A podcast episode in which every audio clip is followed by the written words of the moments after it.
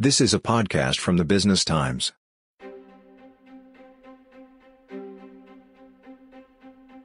Welcome to Podcasts by the Business Times. In this episode, find out how investing in a sustainable future offers robust avenues for growth. This episode is brought to you by Brookfield Asset Management. These are trying times. Economic volatility. Everything's more expensive. People are getting laid off. Who has time to think about the climate crisis? Yet think about it we must. If things don't improve soon, well, you know the rest. Steps are being taken, people are doing something, but clearly not enough. But what if I told you investing in combating climate change could be profitable? Profit and planet are not at odds. For more insights, we have Luke Edwards, Managing Director, Renewable Power and Transition from Brookfield, with us today. Luke, thanks for taking the time. Thank you very much for having me, Howie. Would you say, though, recent shocks have dampened interest in investing in net zero transition? We're definitely not seeing any interest wane from investors in the space. A couple of years ago, we raised a record US $15 billion for our first transition fund, which is BGTF1. We're in the market actively fundraising for our second fund, uh, which we expect to be meaningfully larger than the first. Thinking about market volatility and, and the recent events, the hottest topic in the last 12 months has been interest rates. They matter to everyone, matter to investors who are making long term investment decisions. But we tend to find that they're caring more about the momentum of the changing rate environment versus the absolute level. So while rates moved up really fast over the last 12 to 18 months, a lot of investors were very cautious because they weren't too certain about where they were going to end up. But once the rate of change started to slow and people could see topping out of the rate environment, there was a lot more confidence that's come back into the market about where rates are going. And the other point to remember is we and our investment partners and, and investors that we invest alongside, we're all looking through short term cycles. We're long term investors. At the same time that we've seen a fair bit of market volatility and the interest rate environment change, and the transition investing environment continues to benefit from really huge tailwinds. And it's pushing a lot more capital into the sector. And we say that from a relative period of the last three years when we started our, our first fund. I think the three main things that are really driving these tailwinds are one, cheaper renewables. Cost of new build renewables is, is reducing almost on a quarter by quarter basis. Two, there's a real big push from a lot of countries for domestic energy security. And three, net zero targets are being set by more corporates and more governments than, than ever before. And all of these targets are designed to address the environmental harm that comes from carbon emissions. Hmm. Why must investment in energy infrastructure rise from 2.5% of world GDP in 2016 to 4.5% by 2030, though? That's a lot of money. It's a great question, and there's really two ways to think about it. But it's really important to stand back and just think about how energy plays such a vital role in, in all modern societies. Energy and the creation of electricity, it enables us to eat, sleep, it supports employment, and gives us a way to get around. And since the Industrial Revolution, we've largely used fossil fuels to support our energy needs. This has led to significant growth in the world economy, a big driver of, of the growth in world GDP. But this is all changing, and we're only at the beginning of a multi decade shift in the way we procure and create energy. And the two lenses which we look at this is one, the whole global economy is going through a replacement cycle. There's a lot of fossil fuel powered energy sources that are nearing the end of their technical lives. Those assets need to be replaced. And two, and this is probably the most important, renewable energy has near zero short run marginal cost it will lower the price we pay for energy over time as more energy infrastructure gets built. These two reasons are really why spending as a proportion of GDP is increasing. Now, the challenge in the energy transition is it's like we're rebuilding a plane while it's still in the air. We need to build new infrastructure to meet growing energy demand. But at the same time, we're replacing our existing infrastructure with existing technologies like wind, solar, and batteries, but also exploring new technologies that are going to make our, our environment much more financially sustainable. And on top of the energy infrastructure replacement cycle that we're seeing, there's all these great trends in data, the consumption of mobile data, manufacturing, different ways in which we're making things. There's changes in the way that heavy industry is procuring energy. All of this is going to drive additional investment beyond the investment that's required to just replace the infrastructure that's there today and the infrastructure that supports our economies in their current state. And last year, we saw a massive rise in the consumption of data that was driven by AI. And AI is definitely here to stay and requires a lot of computing power. And that computing power is going to be supported and powered by renewable power. We need to start making new things a lot more batteries for cars, electric vehicles are going to be manufactured. New manufacturing capabilities need to be established, or some manufacturing capabilities that exist in some regions globally are going to have to relocate to other places where there is an abundance of renewable energy that can power these operations. Yeah, energy is so necessary and connects us all, right? Maybe we talk about value chains. How does transition investment contribute to increased productivity? Yeah, so renewables are the cheapest form of new build electricity in most parts of the world today. The multinational corporations and governments are all wanting to act in the most economically rational way possible. There is a real big push from corporates wanting to get the lowest possible price for their energy. So all the cost reductions we're seeing in cost of, of new wind infrastructure, solar and batteries means that customers are one, looking for ways to reduce their cost of energy. Two, investing in reducing their costs and, and therefore by reducing their costs, improving their productivity. What's happening at the same time as these corporates are investing in clean energy supply and looking to reduce their costs, they're also looking at their energy usage. Part of our business is to service customers with on site renewable generation we go out to customers and, and work with them to understand what their energy usage looks like and suggest the best way to efficiently procure renewable energy at the lowest cost. When you're doing that, you start looking at how they run their business, how they can employ energy efficiency measures that also go alongside their operations. And when a company or an organization such as a school or hospital tends to look at their on site consumption, they also tend to think about measures that can make their operations more efficient that we don't see. And so you, you, come up with a combined solution that addresses the supply side as well as the demand side. That's also a contributor to increased productivity.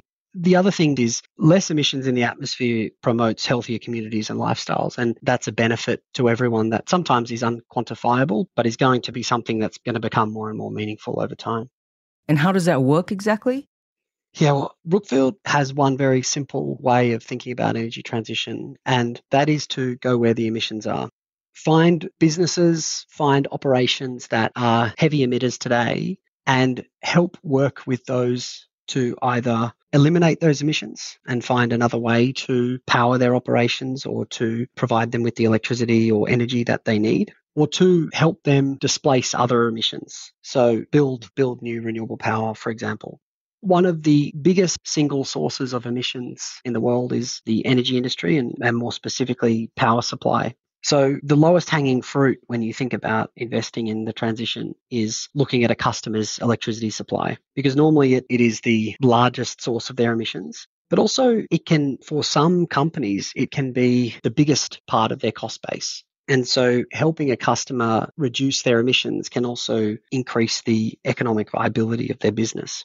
There's no one size that fits all, but we can provide energy through contracts like power purchase agreements. We can also look at more bespoke solutions that might involve a combination of power purchase agreements, but also investing in solar panels or batteries at that customer's place of business called a behind the meter energy solution. If you're an industrial business or operating in heavy industry, typically you have a 24 7 power requirement. And the first thing you're going to look at when you're thinking about transitioning your business is your fuel inputs, but also the cost of that fuel. And then the associated emissions are of generating the electricity to support your operation. The challenges that some corporates and, and some countries face the fuel that they're using to power their operations is available today, but is no longer going to be available to purchase in the medium term the mining of coal in New Zealand will be banned, I think, towards the end of this decade. And companies that use coal to power coal fired boilers are going to need to replace their source of energy. If you're a customer who's facing this dilemma, how can you use the existing infrastructure to help decarbonize your operations? Can the existing infrastructure be retrofitted or can it be used with alternate fuels? Still to come What are some of the challenges that come with accelerating transition? More with Luke Edwards in a moment.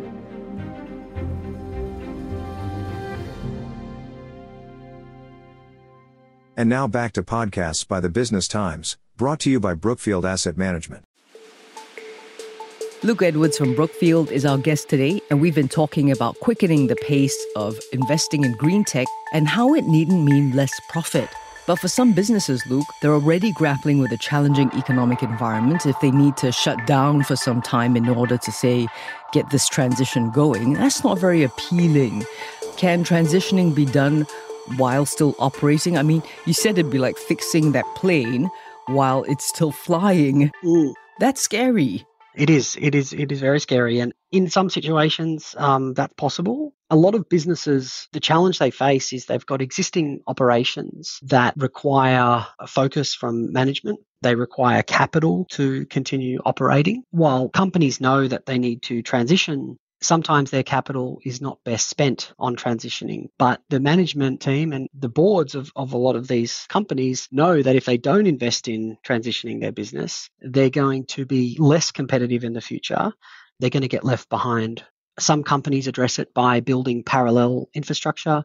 Some are trying to address it by doing progressive changes. So you might have a company that has multiple sites across multiple parts of Australia or Asia, and you might tackle one plant at a time. But it's a great question, sometimes a very hard problem to solve. And we can work with our customers on very specific problems. We can help them design solutions. We can help finance those solutions, but then we can also help them maintain and operate those solutions.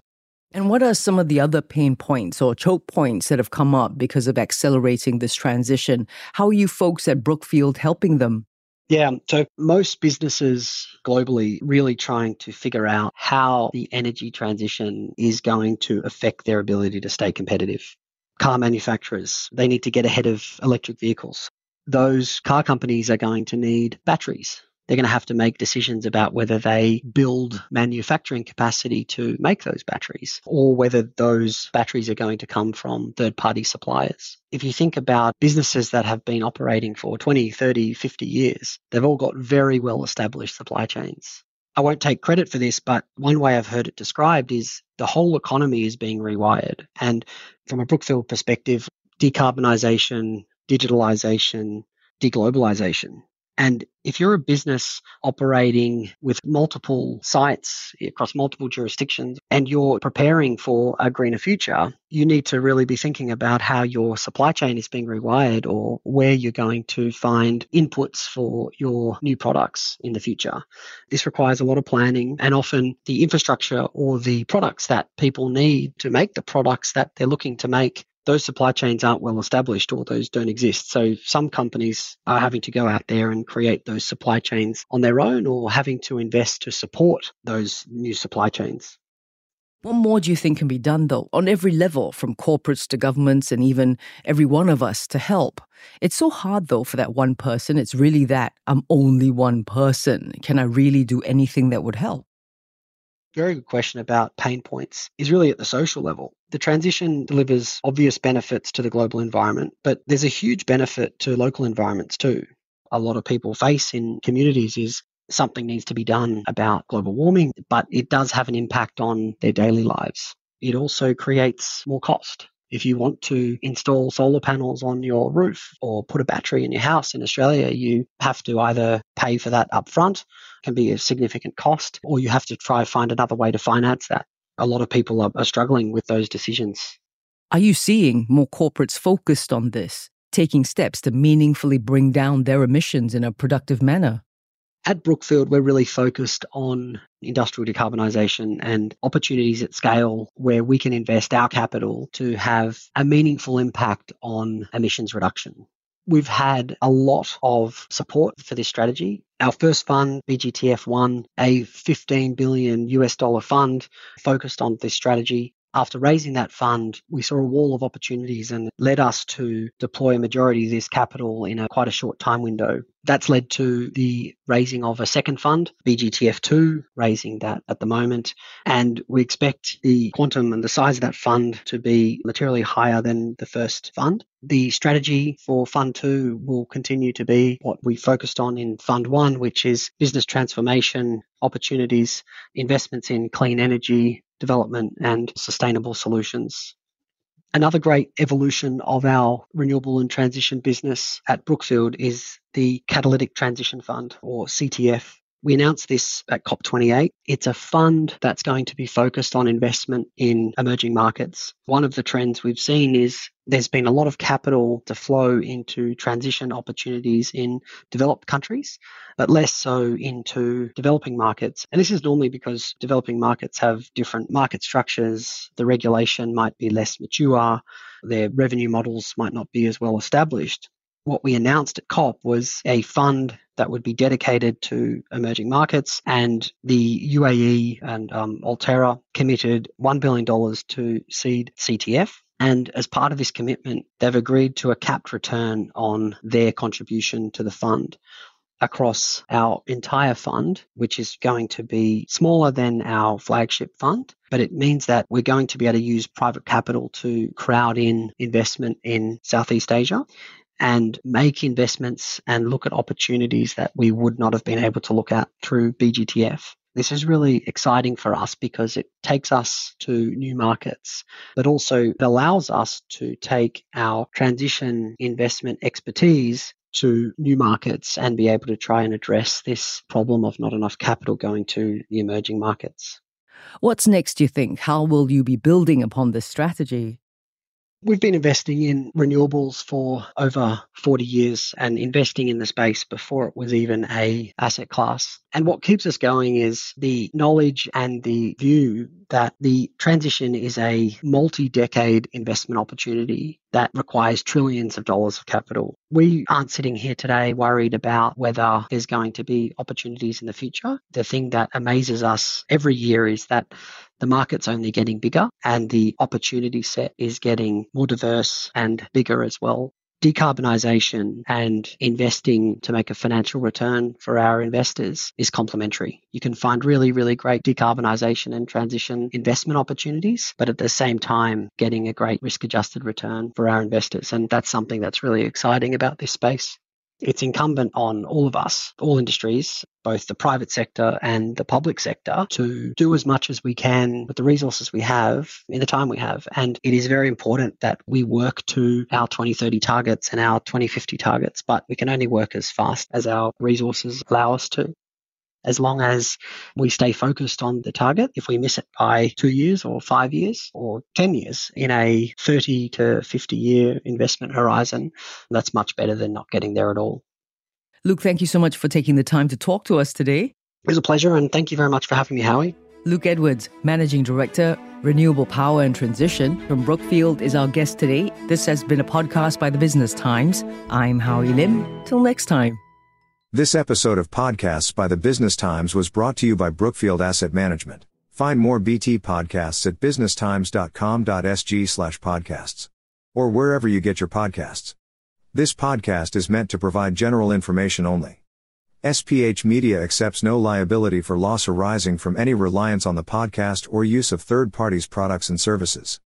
Please consult professional advisors for independent advice.